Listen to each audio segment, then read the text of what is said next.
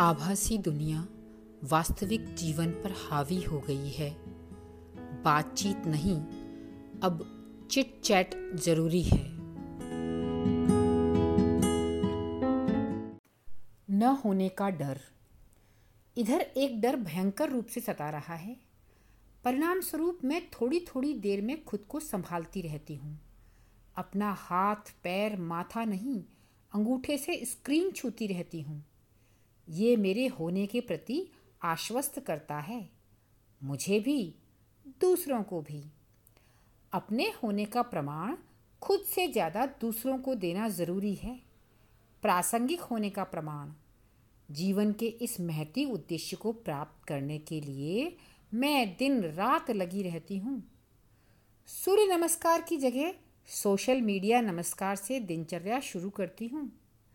ढेर सारे ग्रुप्स से जुड़ी हूँ वर्चुअल ग्रुप्स से। हर वक्त पटल पर लाइव रहना मुझे तसल्ली देता है। मुझमें प्राणों का संचार कायम रखता है। न होने के डर से मुझे मुक्त रखता है।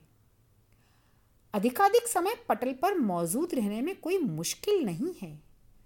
घर का काम तो कोई भी कर सकता है।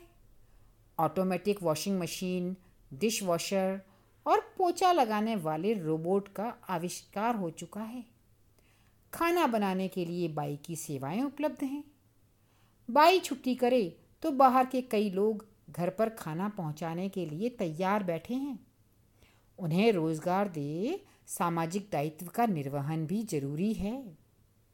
रही बात बच्चों की तो वो तो जन्म के समय खुद नाल काटने जितने सेल्फ डिपेंड होकर पैदा हो रहे हैं।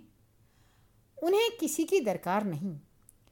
उन्हें क्या किसी को किसी की दरकार नहीं? सो समय ही समय है पटल पर रहने के लिए। हर सुबह अपने ज़िंदा होने का सबूत देना मेरे लिए ज़रूरी होता है। इसके लिए मैं सुप्रभात संदेशों की सहायता लेती हूँ। वो भी बिस्तर पर लेटे लेटे डर के मारे मेरे जैसे और लोगों द्वारा भेजे गए मैसेज का जवाब दे अगले आधे एक घंटे तक मैं डर को दूर भगाए रखने में प्रयासरत रहती हूँ। फिर सारे पटल संभालती हूँ। आज किस किस का जन्मदिन है, जानना इसी समय ज़रूरी है। ये पता लगने भर की देर है, मैं तुरंत एक बार फिर अपना ब्रह्मांड में होना प्रकट कर देती हूँ। इससे क्या फ़र्क पड़ता है कि मैं उससे कभी मिली या नहीं उससे व्यक्तिगत रूप से परिचित होना भी कतई ज़रूरी नहीं है। वैसे भी जन्मदिन की बधाई और शतायु होने की शुभकामनाएँ तो बहाना मात्र है। इस संदेश को पढ़कर आगे दस लोगों को नहीं भेजा तो आपके जीवन में बड़ी हानि होगी। ऐसे संदेश पढ़कर मैं एकदम घबरा जाती हूँ।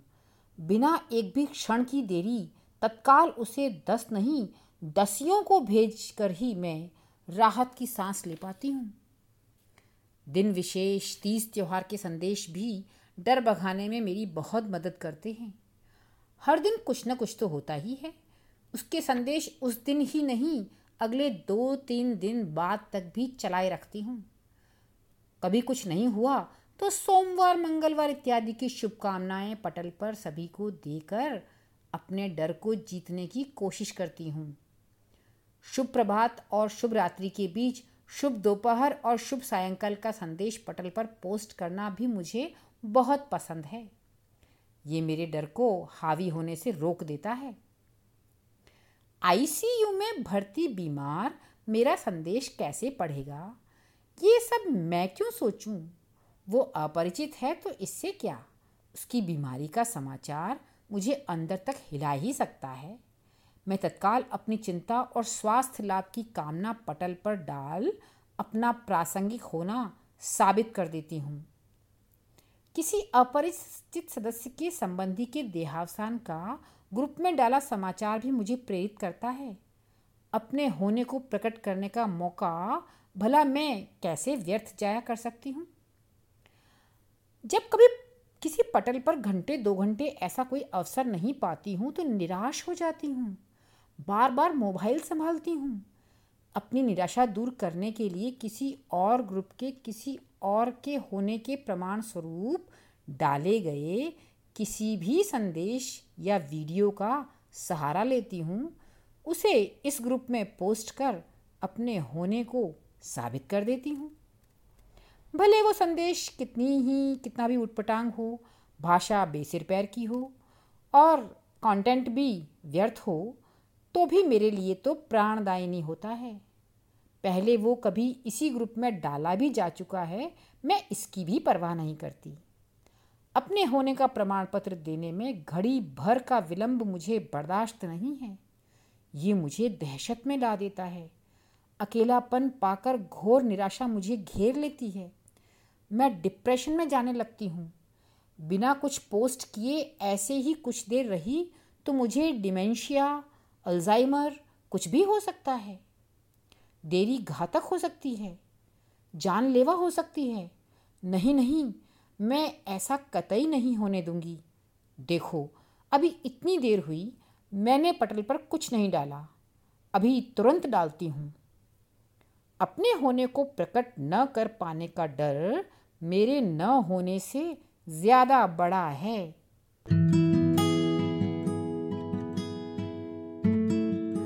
आप हर हफ़्ते मुझे सुन रहे हैं।